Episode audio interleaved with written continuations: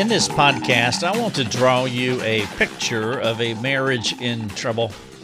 Sometimes the best way to communicate something is just to draw a picture. And so, what I've done is I have an infographic in this article that I want to share with you, and it would help you to look at the infographic if you wish to. I would love for you to do that.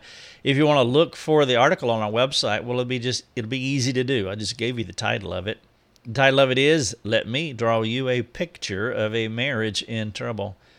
The best marriages are those where, and this is what I want to talk about. This is my prop statement basically. The best marriages are those where the distinct uniqueness of each partner works in a beautiful symmetry that enhances each person's strengths and weaknesses. Those are the best marriages. What you have is a man with strengths and he has weaknesses. And then you have a woman, guess what? She has strengths and she has weaknesses.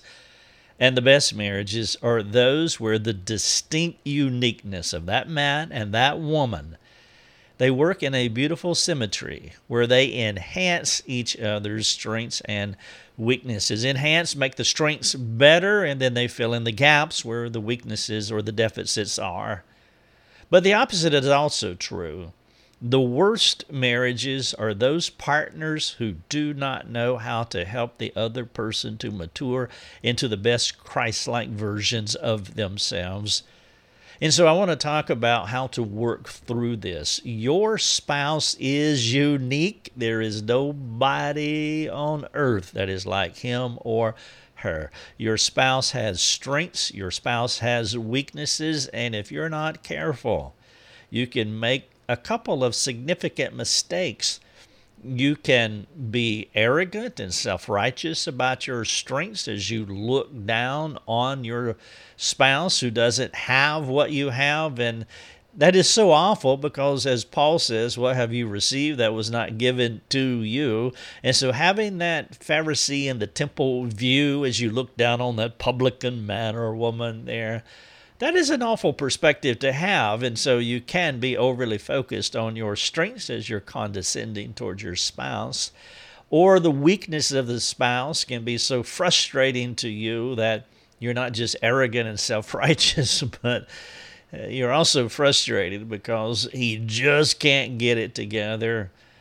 But there is a way that these two unique, distinct individuals can, can come together and that they can work for God's fame, for their benefit, and they can have a blessed marriage. Now, of course, I have an infographic here, and it is common. I have been doing this for a long time now. I like to say that I am an old man because I am an old man and I enjoy, I've never enjoyed, I don't, know if I've ever enjoyed life as much as I enjoy it now. I like being an old man. But if you have ever met with me uh, for counseling, more than likely you would walk away with a few pictures or a few sketches, is what they are. For years, I have kept a stack of printed paper on my desk, which I use to sketch spiritual concepts. Back in the beginning, before the Lord created the iPad, I learned to write upside down. And so I would sit across from someone and I would sketch out these words and stick figures uh, it'd be upside down to me, but the person that um, that I was talking to, that I was helping at the moment, uh, they could see it right side up, and it was a way of visually articulating some of the concepts in Scripture. Because the truth is, a picture is worth a thousand words, as you know. And so, if you could put it down on paper, then they would visually have these great concepts that they could reflect upon days and weeks later. In fact, I was doing a conference four years ago, and a lady walked up at the conference with a stack of papers in her hand. And she said, she introduced herself and said, Here are the the sketches that you drew for me, however long it was ago that I had met with her, and I didn't remember. Uh, but she showed me the pictures and there were the, the sketches on printing paper, and there was no question that that those sketches uh, were mine. The reason I do this is because that's what Jesus did. Jesus, the master illustrator, was accomplished in this method of teaching others. He used illustrations to take a person from the concrete, practical, to the abstract, spiritual. And you really want to you want to practice this because sometimes it's hard to grasp spiritual concepts and when you can visualize it and sketch it out and draw it out that way, it can really shed some light on some hard things that people need to see. Jesus used real life examples to communicate lofty, God focused truths. He would draw in the sand in John 8. He would point to the sky in Matthew 6 to make God's truths come alive in the minds of his hearers. He used hair, he used lilies, he used birds, he used fig trees. I imagine the time spent with Jesus was visually stimulating and spiritually refreshing. For those of you who do discipleship, those of you who do counseling, I couldn't appeal to you in more a, more, a stronger way uh, than to practice this art form, this skill of communicating your truths visually. Because every discipleship opportunity provides more information offered than what a person can retain. And that's something that you want to be careful. You always want to remember this. It is wise to take advantage of the eye and the ear gates plus give them some things to take home for further review. And again, I've been doing this ever since the beginning, and I don't know why. I don't know how. Maybe it was just feeling the uh, the pressure, feeling the burden of helping people, and just just having this strong desire of wanting them to be able to capture these truths somehow. I just this idea came to me, and I just started. It, it just I started sketching, sketching things out. And then the Lord invented the iPad. And when he did, I transitioned from the old school printer paper method to the new school electronic method. I started sketching biblical truths on my iPad while projecting them on an external monitor so my counselee could see them. And so in my office, I would hook my iPad up to an external monitor. I'm sitting over here in my chair. I'm drawing with my pencil on the iPad. They're looking at the screen and they're seeing these truths. It's like it's almost like a classroom setting where you're drawing on the whiteboard in front of the whole class, but this is an intimate setting in an office and just sitting there drawing and, and sketching out these things. And then after the counseling session, I would turn the sketches into PDF files. And I would email them to the counselee so they would have a visual walkthrough of our counseling time together. And it would not be unusual for them to have 15 files, 15 pieces of paper, 15 concepts drawn out. And then later, what I would do is I would transform the sketch into an infographic. And I would place it on our website, this website, rickthomas.net. And that is what the infographic is in this article. The infographic, like all the other infographics, came from a counseling moment.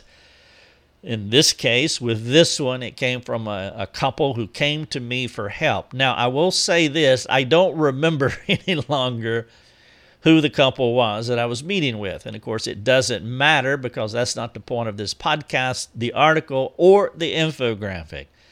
Now, if you go on our website, we do have an infographic page, and I have more than 100, way more than 100 of these infographics on a page that you can look at. And it's, again, it's just visually uh, uh, describing or illustrating some kind of spiritual truth. And so, if you want to look at this infographic, please do it. The title of the podcast Let Me Draw You a Picture of a Marriage in Trouble.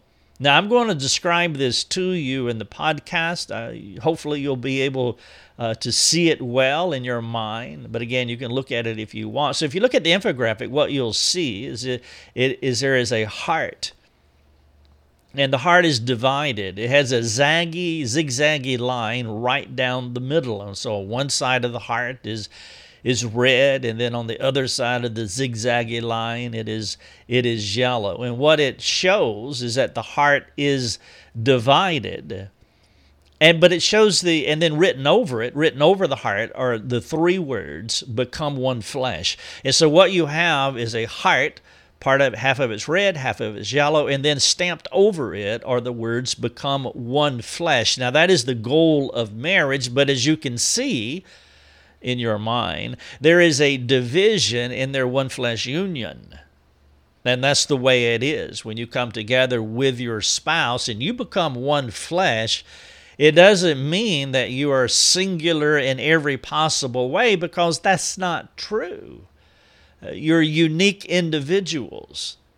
And so before marriage, they were individuals, but after making a covenant, they were supposed to begin the lifelong journey toward more in depth one fleshness. And that is the goal. I mean, think about it like when you were dating, or before you were dating, you didn't know each other. You are as far apart as you could possibly be. And then at some point in time, you met. And so now you are aware of each other, but you're still separated. You date for a while and you get closer and closer and closer together. And then eventually you become married and you become one flesh. But what happens is you're still two people in this one flesh. And so you're continuing this process until you and really it's a it's a 50 60 year process where you can totally assimilate into each other and so then at the bottom of the page we have the husband and the wife and the wife is in her uniqueness and the husband is in his uniqueness and in the mysteriousness of this one flesh relationship, they allow both of their strengths and both of their weaknesses to assimilate into the beauty of Christ and His church. Now, that is ideal. That is what should happen. And so the husband is bringing strengths and weaknesses into the marriage, and the wife is bringing strengths and weaknesses into the marriage, and they form this one flesh union. There's still division there, there's still uniqueness there, and they have to learn how to assimilate. Now, of course, we know uh, that sometimes instead of assimilating, instead of blending into one another, we tend to bounce off each other. You know, like two magnets turn the opposite way, where we are repelled from each other because our strengths and weaknesses are antithetical, and sin creates a division that we cannot bring together. Now, here's the question what is the point? What is the point of what I'm communicating with you? Well, the problem with a marriage like this where they can't assimilate, where they can't blend into one fleshness for this podcast in this article here is that the husband wants his wife to be more like him rather than both of them pursuing a biblical reflection of Christ and his church. You see, the church is not like Christ, and Christ is not like the church, not in totality. Christ is unique. Of course, he is perfect. He's everything that we know him to be. And the church, well, we can be a mess, of course. But the goal is for us to come together, continue to form into Christ likeness so we can truly have a, a unity that transcends anything that we know on earth. And so when a marriage comes together, they want to emulate that. But of course, sin is the great divider. And some husbands and wives, they have a hard time doing that. And in this illustration, in this podcast, it's the husband who, who looks at his wife and she really wants his wife, he really wants his wife to be more like him rather than a biblical reflection of Christ in the church of working together toward unity his general attitude and practice toward her, it places pressure on her to conform to his wishes. It is the classic marriage problem of a husband expecting his wife to adapt to his strengths rather than helping her to mature according to how the Lord has gifted her.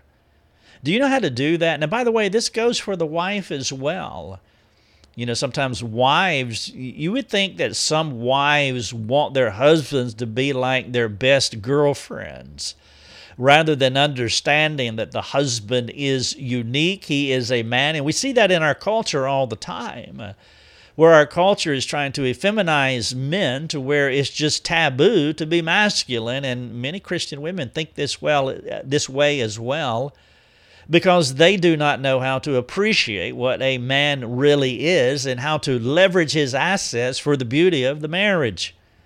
But in this case, this classic marriage problem, a husband is expecting his wife to adapt to his strengths rather than helping her to mature according to how the Lord has gifted her. Rather than seeing and leveraging their differences for something magnificent, He is removing their differences while demanding her to assimilate to a marriage made in His image. Now, let me give you a few practical examples of how this is working out in my fictional story. He likes organization. He's an organized dude, but she is not. And so he demands her to be an organized person, but that is not her gifting. He's trying to adapt her into an image made like him, but that is not who she is. He's punctual. He's Captain Anility when it comes to being on time. Guess what? She's not. And when she's late again or can't get it together again, he rails on her for not being like him on time. Third illustration, he does not excel at being social while she is a social butterfly. Guess what? He squeezes the social life out of her by isolating from others and they live in their silo. This is a marriage that's gone to a bad place rather than seeing the specialness of his wife and leveraging those differences for something magnificent, he is squeezing the life out of her. Now, again, just one more time to repeat this. You wives, you apply this to yourself as well. Don't try to make your husband into your girlfriend or what you want understand what your husband is and and learn learn to appreciate the differences and to use those differences uh, to become something greater than you could ever be on your own. He is a man with strengths and weaknesses, but he cannot see how his wife's abilities could be some of his greatest assets. Oh, could we see this in our spouses? Rather than complaining for who they are and how they are, seeing them and what God has given them and how God has made them as a huge asset that can make us much better than we could ever be alone. And rather than leveraging her gifts to make him a better man, what he does is he masks his weaknesses while draining the life out of her strengths. And typically, what should happen here is that where she is strong and where he is weak, well, he should allow her strength to pour into his weaknesses to fill him up because he's not what she is. If he repented, he would be more open about where he fails while seeking help from his wife to fill in those gaps where he's incomplete. You see, Adam was missing a rib. And guess who was the perfect person to make him whole? There was a rib out there, and Adam needed one. Turn it around, there was a rib out there that needed a body. Eve needed something that she did not possess. And so they brought their strengths and weaknesses together, and it was a beautiful thing. The key to success in the one flesh life is when two people are willing to humble themselves through many conversations where they can talk about their strengths and weaknesses. Their goal is to make the most out of their strengths while transforming their shortcomings.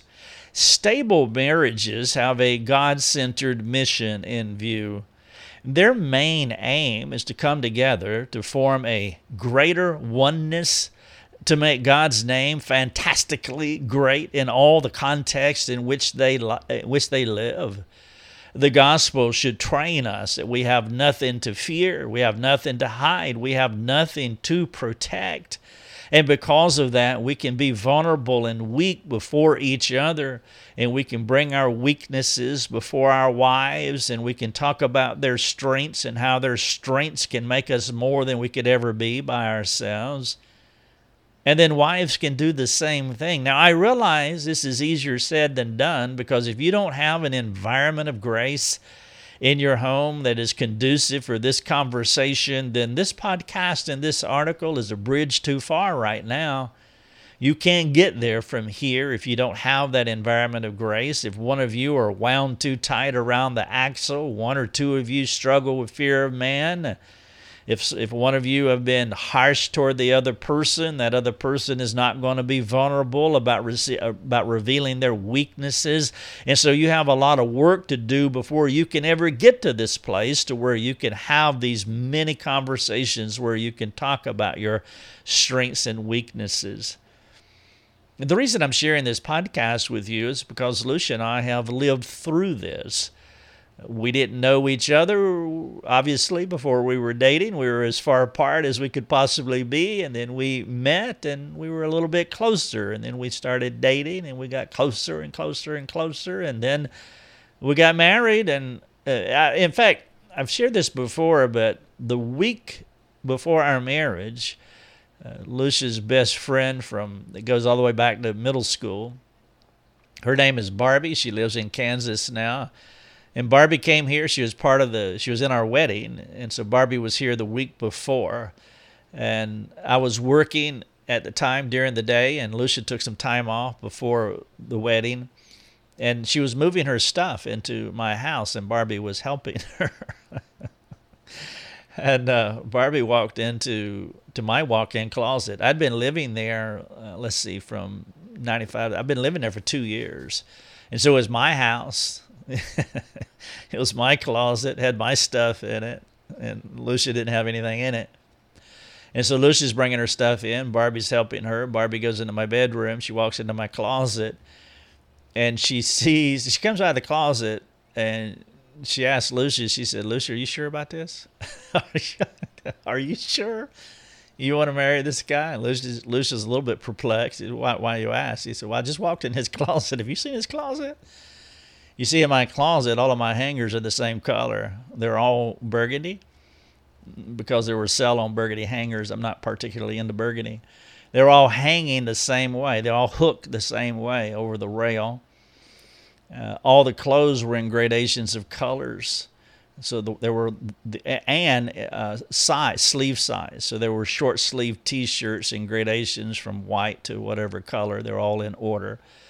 Uh, there were short sleeve shirts, dress shirts, polos, and such, uh, also in gradations. And then there were long sleeve shirts, whites and colors. And then there were a couple of suits. And so Barbie's looking at this organized closet, and she knows my, my soon to be blessed wife that that's not her skill set. Uh, Lucia can work uh, she could work in a trash dump actually and and just be a, an amazing success because she's not frustrated uh, she's not an overcomplicated person and she can l- work under most any conditions uh, I am Captain Anility, and I have to have everything organized and straightened out and dusted and, and everything in order and neat before I can ever function. I can't function. I don't function well in confusion.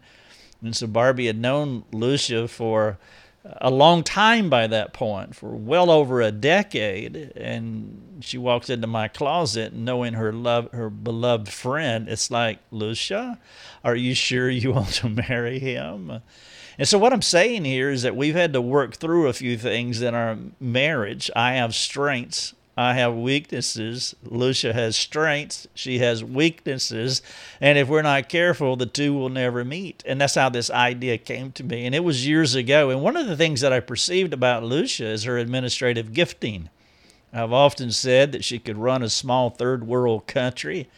She has the gift of administration, and it would make me a fool to drain that strength from her fanning the flame of her gifting, has released me to use my strengths in other areas, which permits us to magnify God more profoundly than what either one of us could do individually. She has other strengths too, as I've shared in other podcasts that I'm Uh, I'm an introvert by nature. I prefer quietness. I prefer the back seat. I don't care about leading. I don't have to be up front. I don't desire to be up front. Don't desire to be on stage. I have I've often said that I could spend the rest of my life in a corner of a room reading a book. But then the Lord introduced me to the gospel, and the gospel had another notion. The gospel is outward and outgoing. The gospel is social. The gospel is other centered. The gospel was agitating me. And knowing that I need some help, well, the Lord in His mercy gave me a social butterfly. And so I told Lucia years ago, I want you uh, to run our calendars I want you to set the, the social pace in our calendar, and that's what she has done. Rather than draining her strengths and her gifts from her by putting her in a silo and not socializing with anybody, it was using her strengths for uh, God's fame and for the betterment of me specifically, but us collectively too. Fanning the flame of her gifting has released me to use my strengths, and then I bring a little bit to the party, but not much, not as much as she does. But working together, there's a spousal prayer. It's not written as a spousal prayer, but I love this verse so much, and so I call it a spousal prayer. Psalm 34 2. It's a short sentence. It says, Oh, magnify the Lord with me, and let us exalt his name together. That's not a marriage prayer, but it's something that you want to say to your wife. Wife is something you want to get to this place in your marriage where you can say this to your husband let us magnify. Will you magnify the Lord with me and let us exalt his name together? You can do that if you can set aside arrogance and self righteousness. This is the way I am, and I have something that you don't but using that, pouring that into your spouse to give them more than they could ever be without you, but then also letting them bring their gifting to your life and pouring their gifting into you so you could be more than you could ever be without your spouse. Oh, magnify the Lord with me and let us exalt his name together. The title of this podcast and the article on the website, let me draw you a picture of a marriage in trouble. I would encourage you to look at this infographic and then I want you to answer this question. These two questions.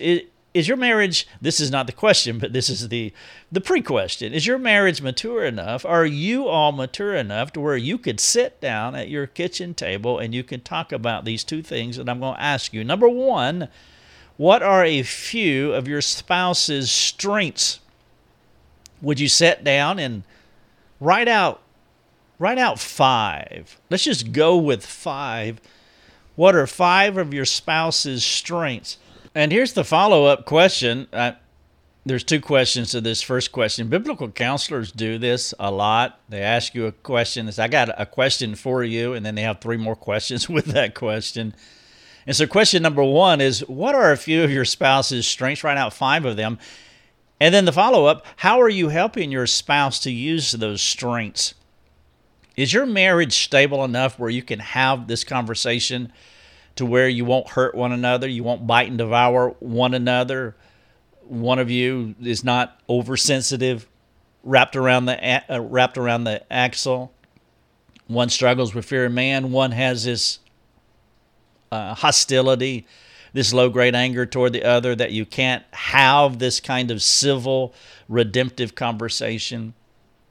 What are a few of your spouse's strengths and how are you helping your spouse to use them?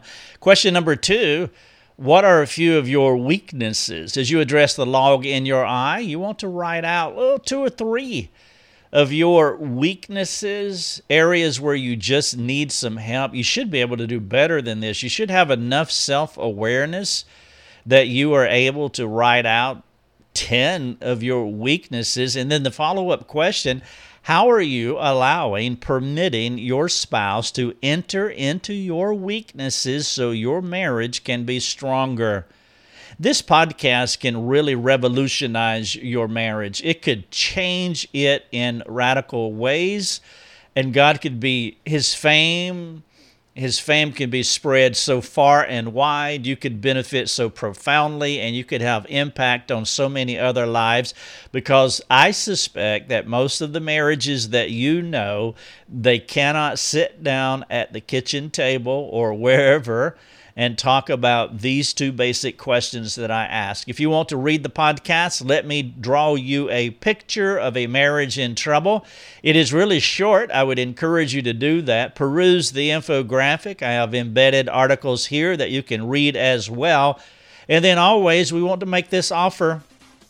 We want you to talk to us. We want you to share your concerns and questions and let us serve you. It would be our joy, it would be our privilege to do that. That is what we are all about. Thanks so much for listening to the podcast. Your Daily Drive is a production of rickthomas.net, a global community that is seeking to live more productive and inspiring lives. If you'd like to learn more about our community, please go to rickthomas.net. rickthomas.net.